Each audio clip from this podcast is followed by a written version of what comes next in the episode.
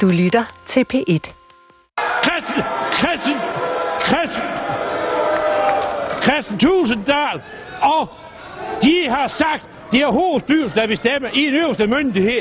Nu tør jeg at lægge jer skabene, jeg havde. Det er for dårligt, tøsedrenge. Nogle gange bliver politikere og debattører vrede. Ved du hvad? Nu er det fandme nok. Nu er jeg sur. Nu er jeg simpelthen sur. Nu er det fandme nok. På hinanden. På journalister. Og du skal fandme ikke bede mig om at blive interviewet en anden gang. Det skal du simpelthen ikke. Nu kan det simpelthen være nok. Nu kan det simpelthen være nok. Han vil deportere. Nej, nærmest. Nu lyver du igen. Er det en deportation? Jeg synes bare, det er sådan en... Jeg, jeg kommer jo ikke til at sige noget. Nej, det er fordi, du siger... Det er fordi, du siger så dumme ting, og du lyver hele tiden. En af gangen.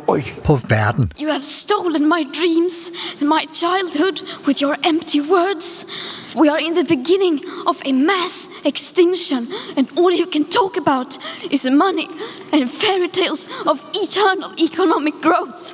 How dare you? De kommer i affekt og skælder ud. Christian Paulskov, Pernille Wermund, Bertel Horter, Rasmus Paludan og Greta Thunberg. Velkommen til Supertanker. Jeg hedder Carsten Nordmann.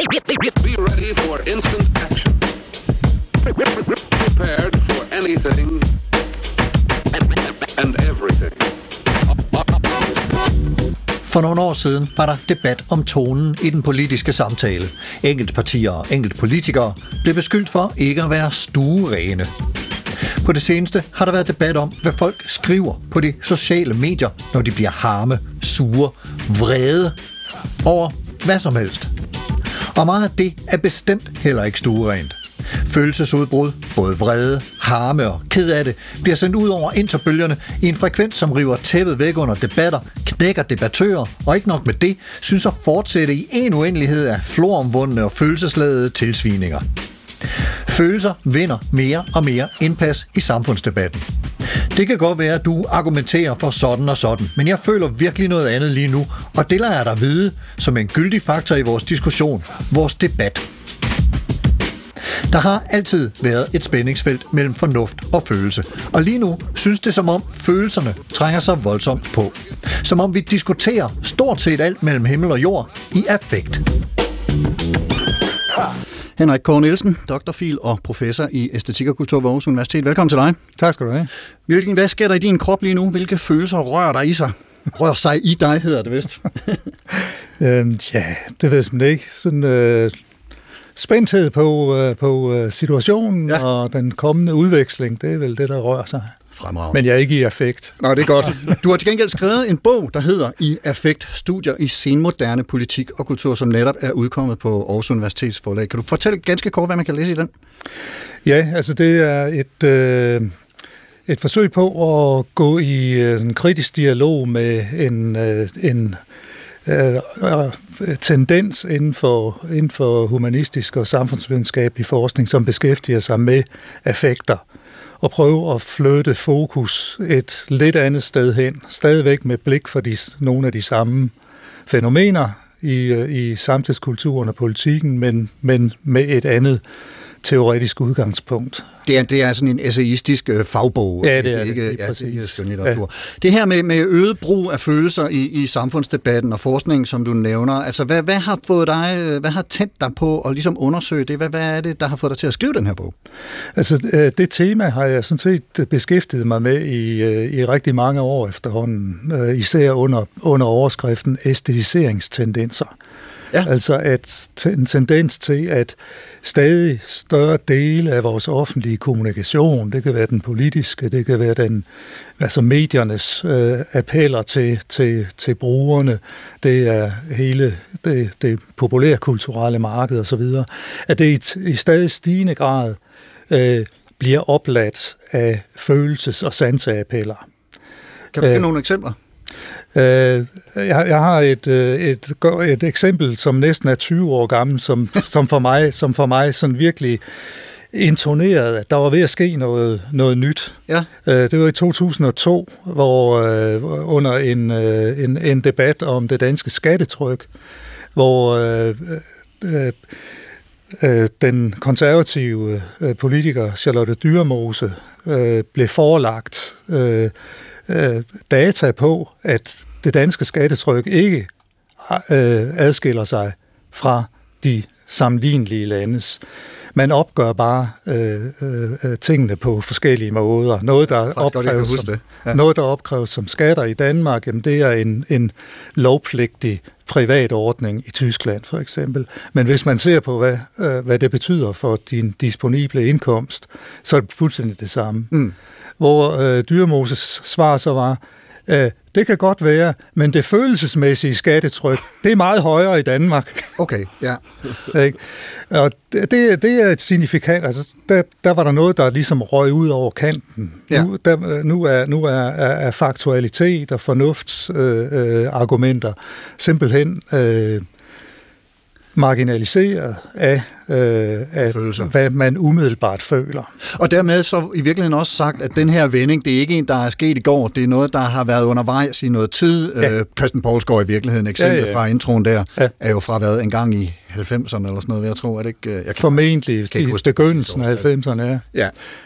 Men, og, jeg, jeg tror også, det er vigtigt fra start at sige, jamen, øh, det er jo ikke sådan, at, at, at affekter Øh, følelser øh, øh, ikke har en plads i politik. Selvfølgelig har de det. Det er vores engagement, ja. så at sige, der, der bor der. Men det, der sker, det er, at, øh, at det tager overhånd. Ikke? At, øh, at den balance, som der, hvis man, hvis man bruger den klassiske retoriks øh, øh, definition af en vellykket offentlig kommunikation, så siger man, at der skal være et balanceforhold imellem logos, altså fornuftsappel, ethos, appel til, til gensidig tillid, vi har noget sammen, vi er forpligtet på hinanden, og så patos, øh, det følelsesmæssige engagement. Ja. Hvis den balance tipper til patos, så, øh, så, noget, så har vi vælter. et problem. Ja. Steen Nebel-Larsen, lektor i uddannelsesvidenskab ved D P U, også Aarhus Universitet. Velkommen til dig. Tak for det. Og hvad sker der egentlig i dig lige nu? Jamen altså, jeg glæder mig. Jeg er jo øh, begejstret, og jeg kaster mig om lidt både med følelser og fornuft og engagement og krop, øh, selvom jeg sidder fladt ned på min røv. Ja, men det er øh, ud i det meget samtidig. Ja, fremragende. Hvad er din interesse i det her emne om fornuft og følelser, for nu at citere Jane Austen? Ja, altså, dels er jeg jo videnskabsteoretiker og underviser hav af unge mennesker i de her ting, men altså, oplysningstiden har jo givet os nogle meget stærke dualismer at tænke i, ikke? Altså følelser over fornuft, krop over for tænkning, ikke? Det dyriske over for for det menneskelige, ikke? Og det hed sig jo, at vi skulle hæve os ud af naturtilstanden og træne selvkontrollen og ikke give råd ud i tåbelige følelsesudbrud. Vi må altså komme frem til en ren fornuft, som så Løgstrup har kaldt for blodløse abstraktioner. Øh, men altså, denne her form for dualisme-tankegang, den er måske en, vi skal rykke lidt rundt på, eller i hvert fald diskutere med hinanden. Øh, og det er der jo mange, der gør. Altså prøver at argumentere antidualistisk og opskriver det, at mennesket er tæt på dyrene, tættere end vi tror, at vi måske har følelser inde i enhver form for logik, at positivismen ikke kan være ren, osv. Altså, vi kan sige, at den debat kører. Det andet er jo, at jeg er dybt interesseret egentlig i de øh, øh, brud, der sker mellem videnskaberne. Altså for eksempel har jeg i mange år interesseret mig for, for neurovidenskab og til hjerneforskning øh, og koblinger til filosofi og sociologi, og der kan vi jo se, at der er en masse forskere, der siger, at hele vores kognitive apparat, altså hele vores tænkeapparat, det er egentlig også lavet med øh, med kropslige fornemmelser for overhovedet at blive til. Altså, vi er en tænkende krop. Vi er et menneske, der er blevet til via at bevæge os. Så det, vi taler om, det er altså den offentlige kommunikation over en bred kamp. Det vil være i politik, øh, samfundsdebat på arbejdspladsen, forskning på de sociale medier osv. Den tiltagende grad af følelsesbetoning, der er trådt ind i den. Øh, og, og, og begge to, øh, hvis der er en, en, sådan en filosofisk pointe, som det kan være godt at have med i, i tankerne i det følgende, hvor vi så uddyber noget af det her, I netop har fortalt. Hvad er det så, Henrik, for dit vedkommende? Jeg synes, det helt centrale, det er spørgsmålet om, om den... det universelle perspektiv, altså almenhedens perspektiv, og øh, det perspektivs øh, mulighed for, for at have bærekraft i et samfund, hvor den enkeltes eller den enkelte gruppes umiddelbare følelser og fornemmelser opskrives. Og det håber vi får uddybet lidt, når vi kommer lidt længere ind i samtalen. Steen Nebel-Larsen, hvad kunne du tænke dig, at vi bærer med os ind i samtalen af bagtanker? Jamen, jeg tror, at både Henrik og jeg er optaget af en mere følsom form for fornuft, øh, en form for udvidet brug af fornuften, en refleksiv dømmekraftsfornuft, som lever op til det, som Henrik egentlig skriver i sin bog, en rig integration af sanser, følelser og fornuft, der får os til at vokse som mennesker. Og hvordan det så skal tage sig ud, det er jo det, vi skal finde ud af i det her program, fordi det går ikke at udelukke følelser, og det er mere eller mindre umiddelbare gærende og sprudlende i det menneskelige, heller ikke fra en rationel politisk debat, men vi skal heller ikke romantisere sådan nogle forestillinger, når de for eksempel bliver til, at masserne intervenerer i White House og truer mennesker, eller truer mennesker på alle mulige måder i gadebilledet, bare fordi man ikke kan lide dem. Altså, det skal ikke idealiseres eller romantiseres, men vi står jo over for at skulle gentænke fornuftens projekt.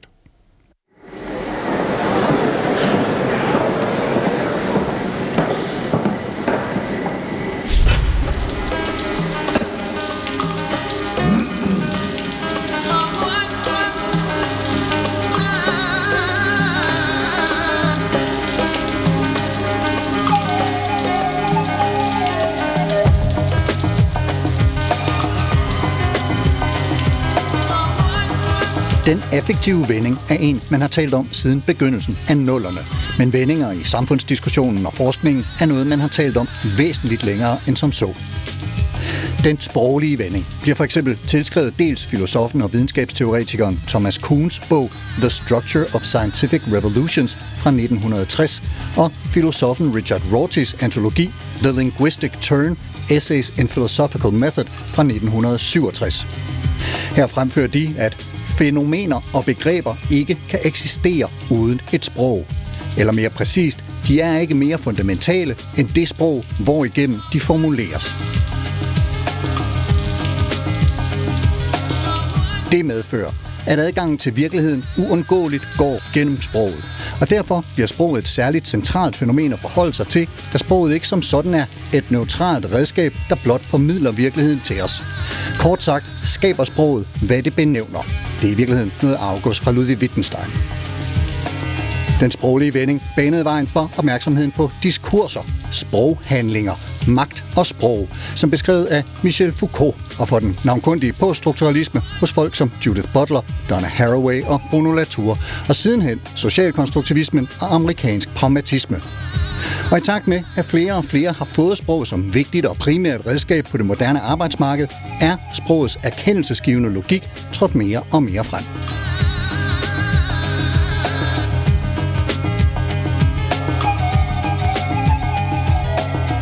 Så er der den hermeneutiske vending, som tilskrives Hans-Georg Gadamers bog Sandhed og metode, også fra nitten tres. Den er også i vid udstrækning sproglig, ligesom den såkaldt pragmatiske vending, som kan dateres helt tilbage til atten halvfjerdsernes U S A er det. Charles Sanders Peirce og John Dewey er vigtige navne i den. I nyere tid har vi set den materielle vending, blandt andet i forbindelse med, at opmærksomheden om det antropocæne er vundet frem, altså menneskets indflydelse på kloden, som en, der er på linje med andre voldsomme naturkræfter, f.eks. jordskælver, vulkanudbrud og den slags. Det her, vi møder den materielle, den såkaldt objektorienterede ontologi med tænkere som Timothy Morton, dybdeøkologi med norske Arne Næss, og i den såkaldte panpsykisme med tænkere som Philip Goff, Hedda Hassel Mørk og Galen Strawson. Og så er altså den affektive vending, eller den kropslige vending, som nogen kalder den, hvor vores følelser bliver en aktiv faktor i alle mulige sammenhænge, også ud over de mere private, hvor adgangen til virkeligheden uundgåeligt går gennem følelserne. Her bliver der i høj grad trukket på franske Maurice Merleau-Ponty's kropsfænomenologi og diskussionen om, hvordan affekterne er blevet spærret inde i diverse diskursive fængsler, som en af dagens gæster har formuleret det, og hvor der bliver trukket fronter op mellem befolkningsgrupper, der ser sig selv som fornuftsmæssigt hævede over massernes irrationelle udtryksformer, de uartikulerede dyrske rasen, for nu at sætte det på spidsen. Den affektive vending er i høj grad et opgør med den poststrukturalisme, som jeg nævnte tidligere i forbindelse med den sproglige vending, og dens risiko for at have revet sig løs fra virkeligheden, fra subjektet, og for dermed at være blevet til et virvar af interne referencer mellem tegn og begreber, der savner kropslig eller fysisk forankring. Tegn, der farer rundt i luften, uden at være bundet eller forankret i nogen konkret virkelighed.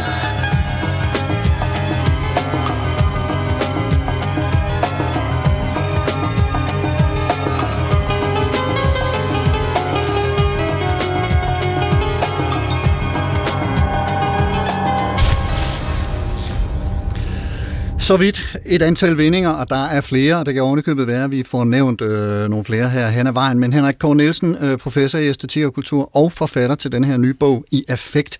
Vil du ikke prøve at uddybe, øh, nu lavede jeg sådan en, en lidt, lidt overflyvningsagtig præsentation af den affektive vending. Hvad, hvad ligger der for dig at se i den?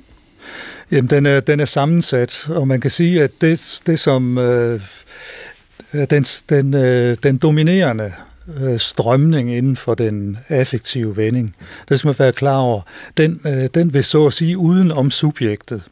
Den øh, opererer med et affektbegreb, som er rent kropsligt, som ikke har noget med vores følelser at gøre. Øh, er det her Merleau-Ponty øh, måske? Nej, nej, nej. Det, det er Gilles Deleuze, okay. øh, som, som er ophavsmanden til. Og så bliver det omsat blandt andet af Brian Massumi og Nigel Thrift øh, i, i værker i, i, i de tidlige nuller, som bliver dagsordenssættende. Mm. Øh, der, der er pointen, så at sige, ligesom, ligesom øh, den klassiske poststrukturalisme heller ikke vil vide af det menneskelige subjekt, eller kun ser det som en, en, en, en lidt, øh, en lidt perifer øh, kilde til fejl, mens det er, mens det er tegnrelationer, øh, som, som, som er, er det, det overgribende og determinerende. Så flytter de her øh, forskere, som jo kommer fra poststrukturalismen, det er så at sige poststrukturalister, der er blevet trætte af tegnteori, som flytter, flytter interessen over i forestillingen om den før-sociale krop. Altså det, det er før øh, subjekter begynder at udvikle sig og, og, og blive følelsesmennesker øh, osv. Der er der energier i kroppen, siger de, som skaber en før Øh, førsproglig socialitet. Men det er, og de er affektive, eller hvad? De er affektive, det er, det er, for det er i deres forstand affekterne, og det er så det, jeg går i, i krig med og prøver ved hjælp af noget, noget øh, neurosy, øh, neurofysiologisk og, og noget øh, udviklingspsykologisk viden og øh, øh, give en anden Øh, øh, forklaringsbaggrund. For så det vil sige, at det her med at være i affekt, det, det, det er i virkeligheden noget, der indtræder, før vi øh, begynder at anerkende en følelse i os, og før vi begynder at reflektere ja. fornuftsmæssigt. Ja. ja, det er simpelthen noget, der tager over. Ja. Steen Nebel-Larsen, hvad ligger der for dig at se i den her affektive vending? Ja, jeg tror lige, vi skal tænke lidt over det der med, med alle de her vendinger, som du havde oppe i dit øh, bundede indslag her. Fordi altså, når man øh, øh, vender sig mod noget, altså turn taker sit eget bevidsthedsregister, så er man jo aktivt opmærksom på noget nyt, der kan ske. Altså noget, man kan lære noget af. Og jeg tror, at de her forskellige turns, eller vendinger, eller vente på tysk, de handler om, at vi bliver opmærksom på noget, som bryder igennem sprogets magt. Kroppens øh, betydning, det affektives betydning. Der findes også en religiøs turn måske, og der findes en kommunikativ turn. Der er mange forskellige, men de har alle sammen en erkendelsesgivende kraft, og de har også nogle bagsider. Hvis de totaliserer, så bliver alt forklarende nøgler. Men det, der også sker, altså vi vender opmærksomhed mod noget, det er, at de slår jo også igennem. Altså, de vender jo om på verden. Altså, hvis man begynder at se uh, verden gennem et uh, linguistic turn-sprog, så får du en helt anden verden, end hvis du ser på den som kroppe, der bevæger sig i fysiske rum, eller som uh, før sociale, vitalistiske kræfter, vi bare er udtryk for på en overflade af et isbjerg, sådan toppen af isbjerget, og nede under, der er kræfter, vi ikke har styr på. Der er jo ikke noget nyt i det her. Altså, Henrik og jeg er jo enige om, det er lange histori- idehistoriske linjer. Altså, inden for sociologiens historie har vi haft Gabriel Tart, og vi har haft Gustave Le Bon, som psykologisk teori, og vi har Elias Canetti. Alle de her folk har jo set på for eksempel masse og magt og masseadfærd, massepsykologi og folk, der går i takt, og folk, der er søvngængeragtige og sådan noget, styret af kræfter, de ikke selv har styr på, og hele modernitetskritikken handlede også om, at vi gik i lange serier med Sartre, ind og ud af busser og ind og ud af lønarbejdet. Så alle de her joint, shared attention, shared intentionality, flocking behavior, altså flokadfærd, som nu man forsker i inden for biologi og inden for hjerneforskning, har sociologer måske også haft blik for for lang tid siden, altså for hundrede år siden.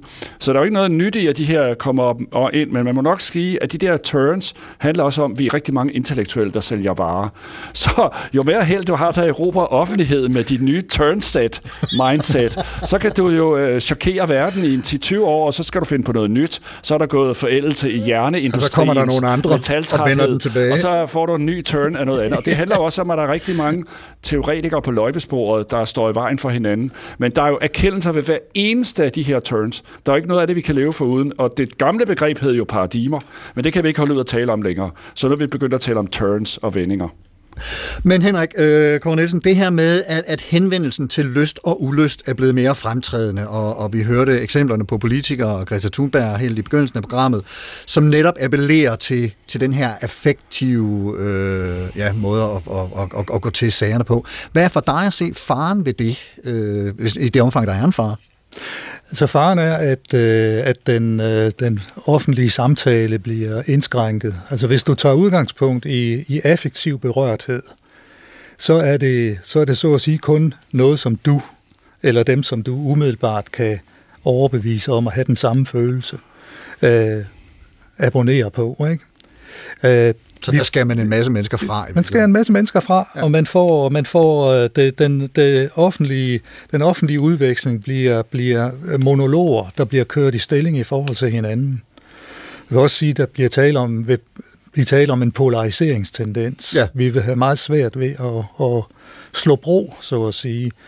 Øh, finde dialogisk frem til Øh, fælles anliggender, øh, indgå kompromiser og så videre. Alt sammen bliver det vanskeligt gjort. Hvordan vi bevæger os videre sammen i virkeligheden. Ja. Ja. Og, og, og er der, har, har du i din bog et bud på et, et modtræk øh, til det her, eller en eller anden måde, og, og måske ordentligt købet gå det i møde, og så, hvad skal man sige, tage det i hånden og sige, ej, lad os lige gå herover i stedet for. Hvad, hvad, hvad kan vi stille op, tror du? Ja, altså, det er, jo, det er ikke noget, der findes en snuptagsløsning på. det, det, altså, mit, mit svar bliver nødt til at blive lidt, lidt, lidt sammensat, ikke? Ja, ja. Fordi man skal være, og, og det gør jeg en del ud af i min bog, at man, man skal være opmærksom på, at det her, det opstår ikke bare som fikse idéer. Nej. Øh, altså, det gør det i en vis forstand, som, som, som, som Steen så udmærket fremstillede det inden for den akademiske verden. Ikke? Der, der, der er vi sat i verden for at, at, at komme med fikse idéer. Der er meget trafik af, på løjpesporet. Nogle af dem slår sig an. Ikke? Ja. Men øh, i den øh, samfundsmæssige, for eksempel politiske praksis, øh, er det, man får noget i tale, så at sige. Ikke? Og det, man får i tale, er frustrationer, som ikke er organiseret, som øh, øh, hos dele og efterhånden relativt store dele af befolkningen, som ikke føler, at den samfundsudvikling, som har været i gang i, i nogle årtier, tilgodeser dem. De føler sig ikke anerkendt, de føler, at de, mar- de øh, mister kontrol over deres liv og deres fremtidsperspektiver. Øh, det skaber vrede, og den vil finde kanaler, mm. sådan en vrede. Og det ser vi jo meget tydeligt med Greta Thunberg, for eksempel. Ja. Ja. Og så længe de grundlæggende samfundsmæssige øh, processer kører hensynet til relativt store befolkningsgrupper ud på et sidespor, så vil vi få det her. Mm. Altså, så er der ikke, det, det kan ikke knipses væk. Så bliver det en affektiv diskussion. Ja, der, der mm. vi kommer til at få et, et affektivt overtryk I, øh, i debatten. Så vil jeg godt to, to ting mere. Øh, den ene er, vi har for, for, lange, øh, for lang vej imellem folks umiddelbare øh, livssituation og så de politiske beslutningsprocesser. Den, den for lidt nærdemokrati? Ja, ja. Den vej skal gøres kortere. Og det sidste, vi skal have den offentlige debat væk fra de sociale medier. De sociale medier er en svovlpøl. Det er altså gift for, øh, for en, en offentlig debat. Ganske kort, øh, Steen, med, med en øh, kommentar. Ja, altså, øh, jeg skrev jo i slutningen af halvfemserne en, en artikel, der hed Vreden, der forsvandt. Øh. og, øh, og nu er den kommet igen, skal jeg love for. Og jeg tror, at øh, vi fik fra halvfemsernes slutning og ind i nullerne med neoliberalismen, som Henrik også afdækker i sin bog, dens negative konsekvenser, så fik vi noget, der hed det nødvendighedspolitik, og der er ikke mere at snakke om. Og sådan er det bare. Og der er jo en lang række mennesker der, som derfor har ophobet vrede, kan man sige, eller legitimt øh, mangel på mulighed for at bruge sin offentlige fornuft. Altså for eksempel universitetslærere, som skal afskaffe vejledning, folk, der skal indskrænke deres besøg på, på universitetet kort tid og lave specialer på tre måneder og sådan noget. Altså der er jo en fantastisk masse systemiske procedurer, som det er legitimt at være rasende over. Men det var som om, at folk blev frataget retten til at artikulere sig med vrede og lade det afspejle sig i fornuftig argumentation. Så vi mangler også en kobling der mellem legitim vrede og anstændig andethed.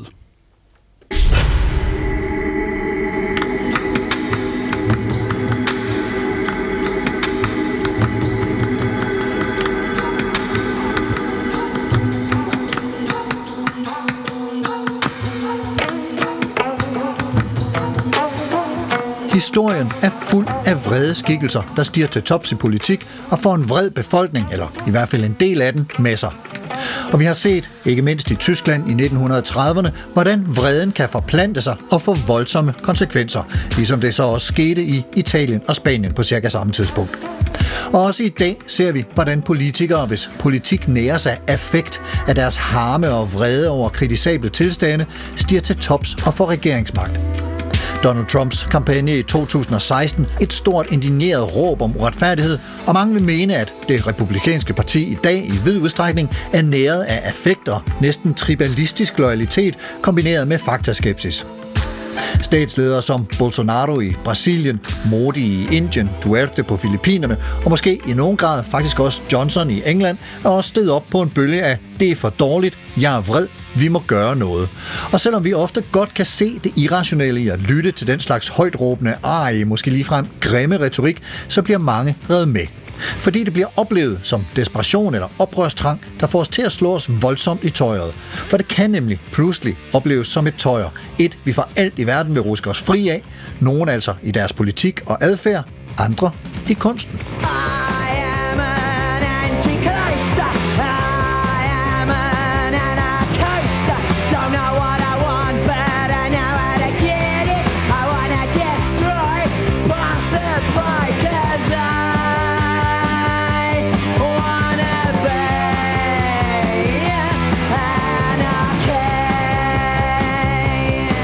Selv kom jeg lige sent nok til Sex Pistols i nitten halvfjerdserne, men op gennem firserne og halvfemserne havde jeg alligevel mit eget lille oprør kørende.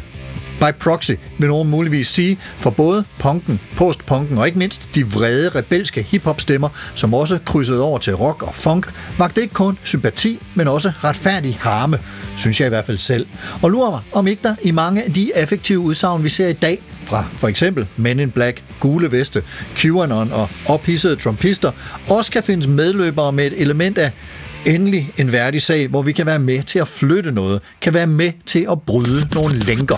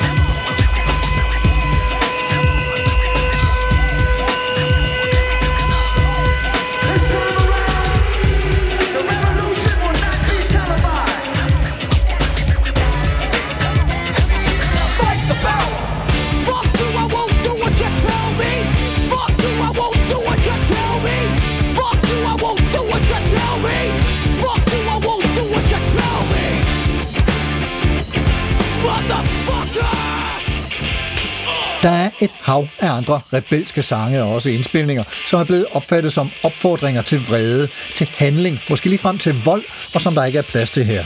Og i lyset af optøjerne i Washington D C i januar, er det naturligvis helt enormt vigtigt at være opmærksom på ordernes og følelsernes magt, følelsernes vold. Og så hører det med til overvejelserne, at mange af de gamle punks og postpunks, som jeg lænede mig op af, faktisk fandt deres rationelle røst og fik påvirket samfundet i en retning, som de ønskede. Og at de, måske endda i dag, anses for at være en del af det etablissement, som skal omstyrtes. Men deres råb blev hørt, og hen ad vejen reagerede på. At det så afføder nye dilemmaer, som nye grupper råber op om, både følelsesladet og vredt og sagligt argumenterende, det er vist en del af pakken. We've been hurt, been down before. Nigga, when our pride was low, looking at the world like, where do we go? Nigga, and we hate po-po, wanna kill us dead in the street for sure. Nigga, I'm at the preacher's door, my knees getting weak and my gun might blow, but we gon' be alright. Nigga, we gon' be alright. Nigga, we gon' be alright. We gon' be alright. Do you hear me? Do you feel me? We gon' be alright. Nigga, we gon' be alright.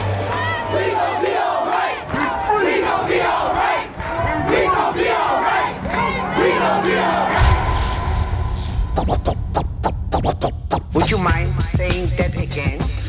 Kendrick Lamars nummer All Right blev taget op af Black Lives Matter-bevægelsen under alle demonstrationerne, de mange demonstrationer sidste sommer, og blev til et kampråb, We Gonna Be All Right, og det er forhåbentlig en eller anden form for fremsynet, eller kiggen fremad mere, end lad os bare smadre, smadre det hele og komme videre.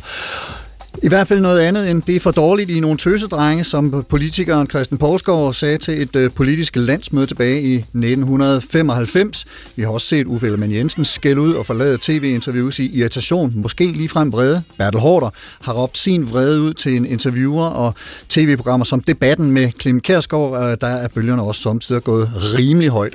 For slet ikke at tale om den grødkvælte Greta Thunberg, som anklager de ældre generationer for at have stjålet hendes barndom. Følelser er reelle, og de kan komme, når man mindst venter det, men måske er de ved at spille lidt for stor en rolle i offentlig debat, offentlig samtale, som vi som regel gerne vil have til at være saglige og funderet i argumenter og rationale. Jeg har besøg her i studiet i dag af doktor Phil, professor i æstetik og kultur på Aarhus Universitet, Henrik Kornelsen, som har skrevet den nysudkommende bog I Affekt, studier i senmoderne politik og kultur, og af Steen Nebel-Larsen, lektor i uddannelsesvidenskab ved Dansk Pædagogisk Universitet, som også hører under Aarhus Universitet.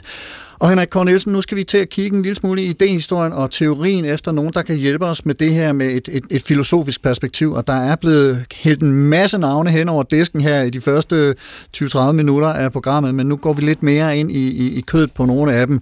Der er et ret stort felt af tænkere, som, som taler ind i nogle af de overvejelser, som vi gør os her. Blandt andre øh, den øh, tyske kritiske teori, som udgår fra den navnkundige Frankfurter skole.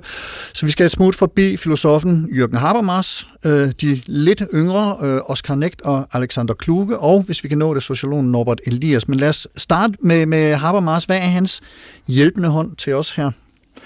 Jamen, øh, Habermas øh, adskiller sig fra sine lærermestre, Adorno og Horkheimer, som vi forhåbentlig vender tilbage til. Som vi også kommer ind på, ja. Men han, øh, man kan sige, at Adorno og Horkheimer ender jo øh, øh, i udklangen af anden verdenskrig med en, en diagnose, der hedder, at oplysningen er slået om i sin, i sin egen modsætning. Fornuften er blevet fuldstændig instrumentel, og den øh, efter en perverteret egen logik lægger den øh, stadig mere af, af, af verden ind under sig og lægger den øde. Det er deres diagnose af nazismen. Og, ja. Og, ja. ja. Øh, over for den øh, diagnose, som Habermas selvfølgelig ser en hel del øh, øh, fornuft i, øh, indvender han, der eksisterer stadigvæk noget, som hedder en menneskelig fornuft, en human fornuft, som ikke er instrumentel, og som stadigvæk kan øh, begrunde, at man kan tænke øh, i positive Øh, udviklingsbaner. Og kan du lige bare ganske kort øh, folde ud, hvad der ligger i, at den menneskelige fornuft bliver instrumentaliseret? Altså, hvad er det for en, en, en måde at, at bruge den? Det er jo det, vi ser i, i den måde, hvorpå øh, den kapitalistiske udvikling af produktivkræfterne har fundet, øh, har, har, har fundet sted op igennem øh, historien. Øh, Horkheimer og Adorno finder nogle rødder meget længere tilbage, men vi kan, vi kan for overskueligheds skyld sige, jamen det er hele industrialismen, det er hele den øh, øh, blinde vækstlogik, som, ja. øh, som, øh, som, som griber den økonomiske og teknologiske udvikling øh, op igennem. Sådan, I kan godt se, at den eneste fornuftige vej at gå, det er denne her. Ja, ja. Ikke? Og der, der er ikke nogen, som Steen var inde på før, der er ikke nogen alternativer, det, det, det skal den vej. Ja. Ikke? Og det får så en hel øh, række fremmedgørende, tingsliggørende øh, øh, konsekvenser i samfundet. Som Habermas så går i rette med. Ja, det, det, det gør de jo sådan set begge, ja. Men Adorno og Horkheimer siger, at den her udvikling er nu den instrumentelle fornufts øh, øh, udrulning, er kommet så vidt, at nu er der ikke noget håb tilbage. Vi kan, vi kan sidde og, og, og kritisere, og vi kan stadigvæk have en vision om noget andet, men der er ikke noget holdepunkt i samfundsudviklingen for den. Det siger Habermas, det er der. Der er, der er stadigvæk et holdepunkt, som hedder den humane fornuft, øh, og han finder den så i, den, altså i sin tidlige produktion, i den offentlige samtale, forestillingen om, øh, om øh, den, den øh, en herredømmefri dialog, senere i sin, øh, i sin teoriudvikling. Man kan sige, at hele hans teoriudvikling er et løbende forsøg på at begrunde den humane fornuft, som en, et modstandspotentiale og som en frigørelses øh, øh, motor. Så og, og hvis det så skal knytte an til det, vi taler om her, den, den affektive øh, måde at gå til verden på, hvad, hvad er det så, øh, Habermas siger ind i den øh, diskussion? Han, øh, altså for det første sætter han en stor streg under, at, øh, at øh, fornuften og, og, og, og etikken skal spille en rolle i den, en central rolle i den offentlige udveksling. Han er ikke decideret øh, følelsesfornægter, men det er øh, det er i fornuften, øh, det, reson, det fornuftige ræsonnement, øh, at han øh, ser frigørelsesmuligheden. Steen. Ja, altså, øh, jeg har jo arbejdet også, ligesom Henrik, i mange, mange år med Habermas' øh, værker. Øh, og det, der jo er problemet med den her meget fornuftige og meget, meget overbevisende måde at argumentere på, det er jo, at han gør det følelsesmæssige til en del af en subjektiv verden, der har at gøre med en såkaldt æstetisk, ekspressiv rationalitetstype. Og så centrerer han, som Henrik rigtig siger, øh, opmærksomhed om det, han kalder den kognitiv-instrumentelle og den moralsk-praktiske fornuft, som altså henholdsvis er det, der handler om en objektiv verden af fakta, en social verden af, hvordan vi lever sammen, og så bliver egentlig de følelsesmæssige ting, altså de bliver ligesom, om man så må sige, de får et reservoir eller en indhegnet restplads i sådan et subjektivt udtryksverdensniveau, og de skal egentlig ikke forurene for meget de andre to sfærer, altså den etiske og erkendelsesmæssige verden. Og på den måde får Habermas jo ikke gjort op med positivismen, det mener jeg egentlig ikke, fordi inden for den såkaldte øh, kognitiv instrumentelle verden, som han sætter stor pris på og mener, videnskaben skal lade sig styre af, så er han jo sådan set tilhænger af, at der findes en såkaldt objektiv verden, som lader sig beskrive næsten som en positivistisk verden. Og, og så har vi ved siden af en etisk verden, og så har vi til sidst noget om, hvordan vi kan artikulere os mere eller mindre skønt eller uskønt. Så han har egentlig en klassisk tredeling, som vi havde hos Kant, og vi havde hos de gamle grækere, i det, det sande, og det gode og det skønne. Ja. Og der er det jo egentlig problemet for Habermas er jo, at han ikke øh, formår på niveau, som for eksempel Adorno formår. Jeg har jo meget mere idé om, at der er meget mere kraft i Adorno, specielt end i Horkheimer og Adornos bog. Og det kommer vi som sagt til. Det kommer ja. til. Men altså Adornos øh, kraft i hans måde at filosofere på, er jo, at han bringer det æstetisk ekspressive, den sublimerede raseri med ind i fornuften og med ind i sproget, som så generer videnskaben og bliver til videnskabskritik. Det er jo ikke blot et sortsyn, det er jo en sprogkritik, det er en videnskabskritik, det er en samfundskritik, som Habermas slet ikke når radikalitet af den i sit eget værk. Vil, vil, vil du kommentere på det, Henrik, eller skal vi hoppe videre til Negt? Jamen, det, synes jeg, det synes jeg sådan set, du har ret i. Jeg synes ikke, at det ugyldiggør okay. hans, hans projekt, så at sige, og jeg synes også, der er en, der er en pointe i at, at, at, at fastholde den humane fornuft som en frigørelseskategori, som, som, som ikke har stort albuerum i øjeblikket, men, men som ikke desto mindre eksisterer. Men Henrik, der var en meget øh, god pointe i, at hvis man prøver at sige, at følelser er kun private, og når vi har med offentlighed, og for, så har vi kun at gøre med fornuft. Og vi renser sfærerne. Vi laver sådan to reservater for væren. Så udelukker vi jo også det, der kunne kalde legitim øh, vrede, legitim øh, raseri, legitimt uretfærdig fornærmelsesfornemmelse øh, ind i det politiske. Det har ligesom ikke, det skal oversættes til en eller anden form for højere grad af fornuft, og det er jo fordi, de, han er hegelianer, det er de jo ja. alle sammen. Men ideen er, går der ikke noget tabt i de der hegelianske ophævelsesmaskiner af god orden og borgerlige dyder, som, som mangler radikaliteten, som jo Carsten blev begejstret for at høre i Sex Pistols. Selv her med gråt skæg og fraværende hår på hovedet, som vi kan se i studiet, så er han stadigvæk en lille Sex Pistol rocker. Gammel og sokker.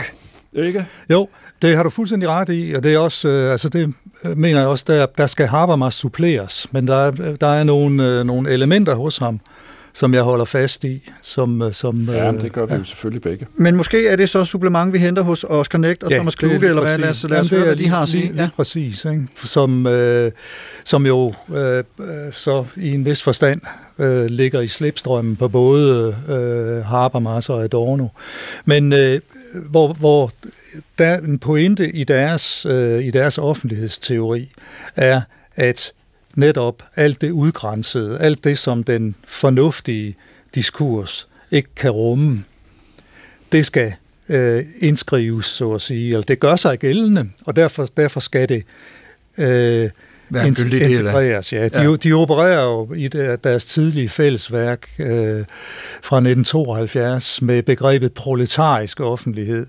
Det er, det er et begreb, som er lidt svært, og, lidt svært at bruge i dag, ja. men det, der hele tiden har været meningen med det, er, at der eksisterer potentialer, og hele tiden udvikles potentialer og erfaringer i det moderne samfund, som ikke føjer sig ind i en øh, udelukkende rationel diskurs, Nej. og de skal integreres. Ikke? Det er jo faktisk noget af det, jeg havde besøg på et tidspunkt for nogle måneder siden af en repræsentant for Men in Black, som netop var inde på nogle af de der ting, at siger, det er mange af de mennesker, som går på gaden på den måde, har ikke det begrebsapparat, som, som den politiske samtale ligesom bliver ført med, og derfor så kommer det ud på nogle andre måder, og ja, det skal selvfølgelig integreres ja. med, med, med lige så stor gyldighed.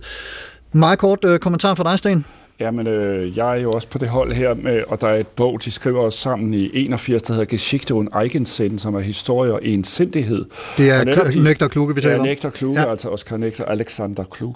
Altså, Alexander. de er jo øh, fælles om at sige, der er en, en, nogle vidensformer, nogle læreprocesser i, i folket, som ikke får lov at blive artikuleret ind i det politiske og videnskabelige apparat. Øh, og det vil sige, de har hele tiden et blik for det, der, som de kalder også øh, deres bog om arbejde, altså Oskar Nekts på om afdelt levende arbejde, den stjålne tid, hedder enteignet Zeit på tysk, altså det er den annekterede eller stjålne tid, og det, der tales om den destruktive tidsøkonomi, der tales om, at vores øh, liv er blevet ødelagt, fordi det ikke har en social og sociologisk fantasi, og vi har ikke læreprocesser, der er frisættende.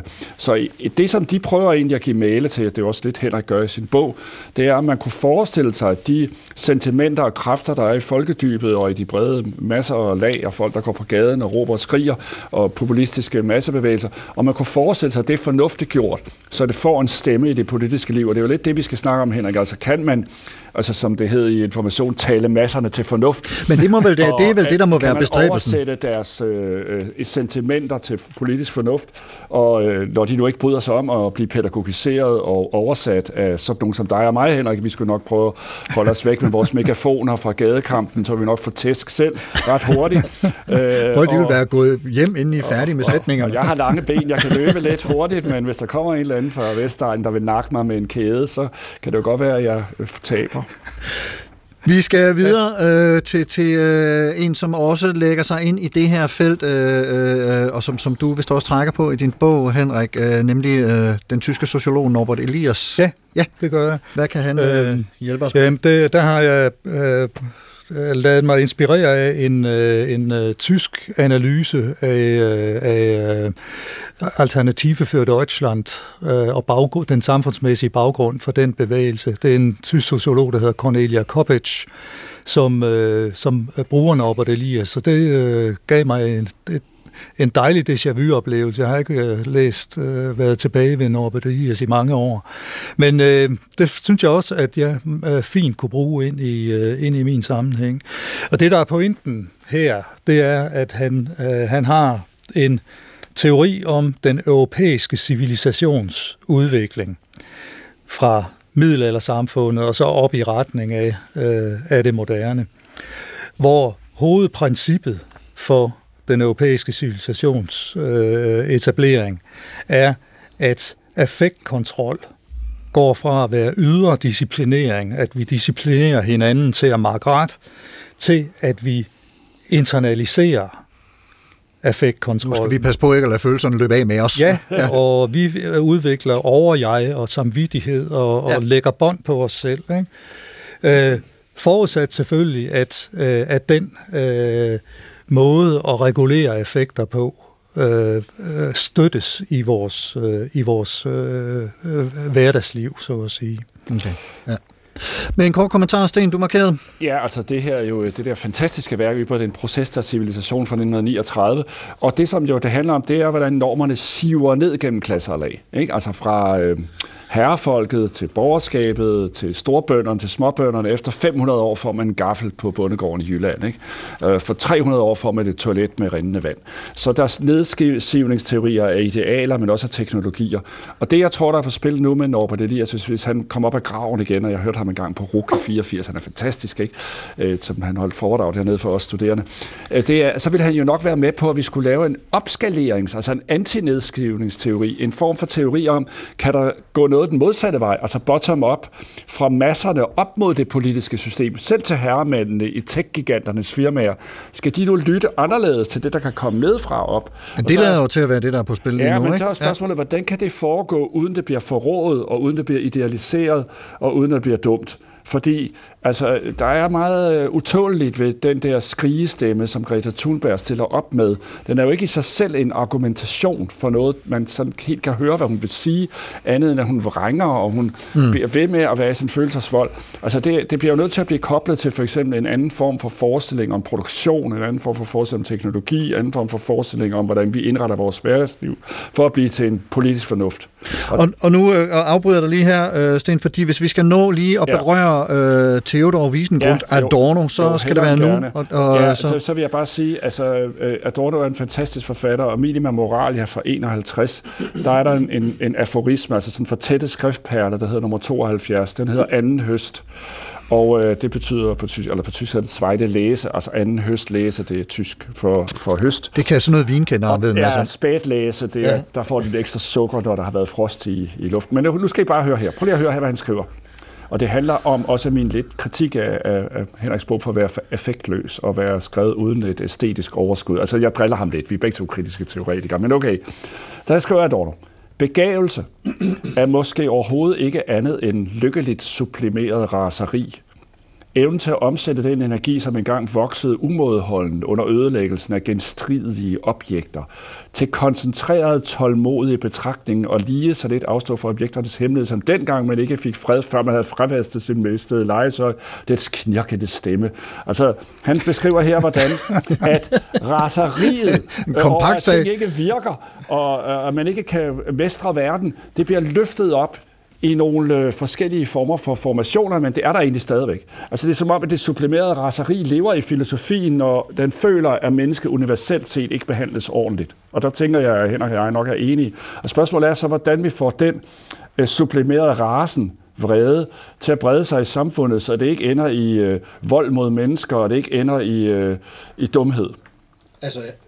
Altså, at vi simpelthen ja, sublimerer den der vrede på en måde, så vi kan formulere den på, i sætninger, der kan forstås og høres. Ja, den kan blive dialogisk henvendt, så ja. at sige, ikke? Øhm, ja.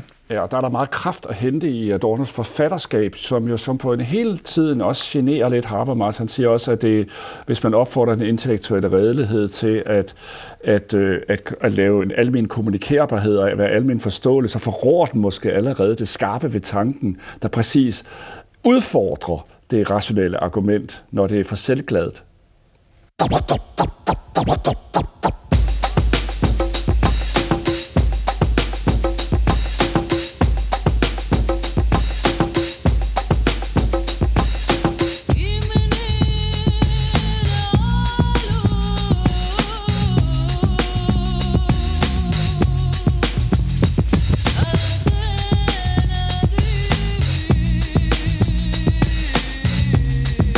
Please, uh, would you mind saying that again?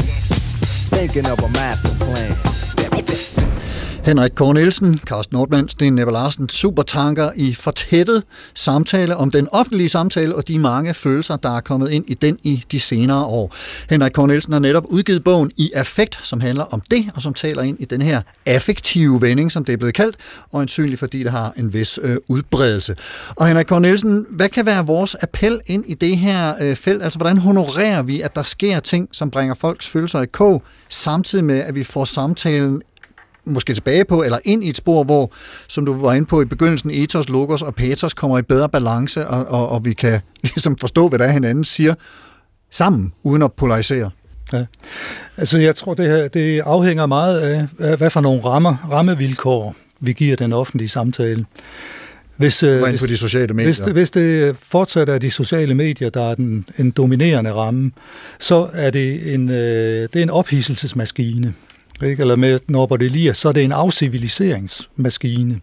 Altså, hvor, den, øh, hvor, hvor det at lægge bånd på sig selv øh, i, i forhold til øh, øh, udveksling med, med andre og have blik for, for, øh, for øh, almenheden og så videre, fælles, ja. øh, fælles anliggender, øh, bliver, kon, øh, bliver konsekvent undermineret af de rammevilkår, som samtalen har der, som, som jo handler om hele tiden. Altså maskinen, maskinen er jo indrettet på øh, hele tiden at, at producere opmærksomhed og kliks, og ja. det, det er nu engang øh, de, de allermest... Øh, Så vi er nødt til at starte med at kigge udfald. På rammerne? Ja, ja, det er vi. Steen Nebel-Larsen, hvad er dit bud på, hvad der er den bedst tænkelige vej frem på det her? Ja, hold da op, det er store spørgsmål. Men altså, jeg vil jo, ja, mene, jeg vil, jeg vil jo mene, at... Øh, Der er mange folk, der arbejder i det forvaltningsmæssige, i samfundsinstitutionelle apparat og i det videnskabelige apparat, som overhovedet har mistet sansen for sanselige, æstetiske, kritiske overvejelser. Fordi man på en måde jo skal levere en produktion, som er mere eller mere algoritmestyret, mere og mere dataficeret, mere og mere målbar og mere og mere stramt regimeret, der bare hedder, at det skal være evidens, evalueringer, vellykket og billigt og så videre, konkurrencedygtigt og prissættende. Og det vil sige, altså jeg ser jo gerne, at hele apparatet, altså hele forvaltnings-, institutionsapparatet, skoleapparatet, universitetsapparatet, videnskabsapparatet, lyttede lidt til Peter Seebergs karakter Sim, der i Bipersonerne i nitten seksoghalvtreds siger sådan her: lad mig forstå mig selv på en anden måde. Det ligger i mig selv. Lad mig mave mig langsomt og sikkert ud af denne bevidstløshed. Lad mig få erkendelsens hvidløgssmag på tungen. Erkendelsens hvidløgssmag på tungen. Altså det fede ved det her er, at der er både smags-, føle- og berøringsregistre. Der er kolossalt sprogligt overskud. Og jeg tænker bare, tænk så hvis vi havde institutioner, altså skoler, universiteter og videnskaber med æstetisk overskud. Det ville da være dejligt. Henrik, Steen, Carsten, supertanker om at bande og svogle og rase og græde i den offentlige samtale og kun gøre sit store følelsesmæssige engagement i en sag. Supertanker er ved at være i havn om ganske få minutter, om vi kan lige nå et par anbefalinger fra jer to til, hvor lytterne kan gå hen, hvis de gerne vil undersøge det her nærmere og vide lidt mere om det, vi har, har talt om den lille, seneste lille time. Og Henrik, du har en, en, en ordentlig masse anbefalinger med jer. Vi når måske to af dem, som du er velkommen til at vælge ud fra din bunke. Jamen, så synes jeg, det skal være Janne Glerup, øh, Birgit øh, Bjørsten Nielsen, øh, Peter Olsen og Niels Warings øh, bog om prekarisering og akademisk arbejde, der kom her for et par år siden. Og så øh, Oskar Negt, øh, dannelse og demokrati. Og, og, og, og der er tid til, at du lige kan knytte nogle ganske få sætninger til, til øh, hver af dem. Altså prekariseringsbogen er en meget, øh, meget stor, også, også teoretisk, historisk analyse af det fænomen, at øh, der opstår store zoner og stadig større zoner i samfundet, hvor folk lever på usikre vilkår. Sat udenfor. Ja. Sat udenfor, ikke? Ja. Øh, Oskar Negts øh, bog er en, øh, en, øh, hvad skal vi, en, en aktualisering af en række af, af, af de øh, tanker, han tidligere har lagt frem omkring politik og, og pædagogik og kultur. Yes. Og Steen, du har også et par anbefalinger. Kan du øh, give os to af, af dem, du har taget med? Ja, altså for det første så mener jeg, at den øh, amerikanske lingvist George Lakoff og den amerikanske filosof Mark Johnson, de i deres bog Philosophy in the Flesh, The embodied mind and its challenges to Western thought, altså den forkropsliggjorte bevidsthed og dens udfordring for vestlig tænkning, filosofi i kødet, der viser de egentlig, hvordan vores tankesystemer er dannet ved hjælp af kropslige erfaringer. Det lyder mærkeligt, men altså, det er så at sige kroppen og bevægelsesformerne, der har lært os at tænke, også abstrakt, og tænke rationelt. Og, og denne her sammenkobling af krop og lingvistik og, og kognition, altså tankesystemer, er vanvittigt spændende. Yes. En anden bog, der er helt anderledes, det er jo Hermann Broch, tysk forfatter, der skriver Die Verzauberung i nitten femogtredive, altså to år efter Hitlers magtovertagelse. Øh, og der har han allerede en fornemmelse af, at de her irrationelle hadets showmasterprædikanter, de kan nærme sig bjergeegne og kan øh, beruse sig i øh, forfærdelige øh, lemlæstelser og ritualer og ofringer af unge kvinder og hadtale og appeller om følelsesudbrud. Altså nitten femogtredive, så der advarer han i Die Verzauberung, altså i fortryllelsen her, mod nogle af de ting, vi så ser sat igennem i fuld flor i denne samtid femogtredive, men også forberedelse til øh, nazismens massedestruktion, koncentrationslejre, fornuftens ødelæggelse og alt det andet, vi har talt om her. Må jeg ikke lige sparke Susanna Zuboffs overvågningskapitalismens tidsalder ind? Den er fantastisk. Ja. Den tager vi med også. Og det var simpelthen det togt, der er tanket op, og supertanker er på vej i havn. Henrik Kornelsen, professor i æstetik og kultur på Aarhus Universitet, øh, hvor jeg faktisk selv er uddannet. Mange tak, fordi du kom og var med til at indkredse affekternes rolle i samfundsdebatten. Selv tak.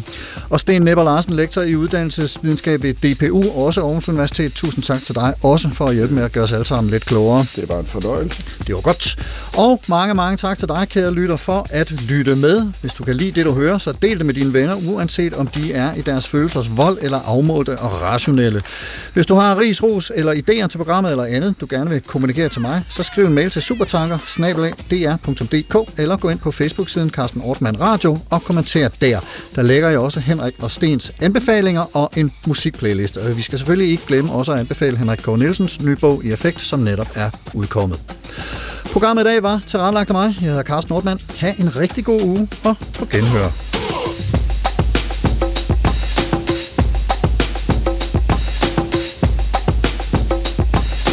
Thinking of a master plan.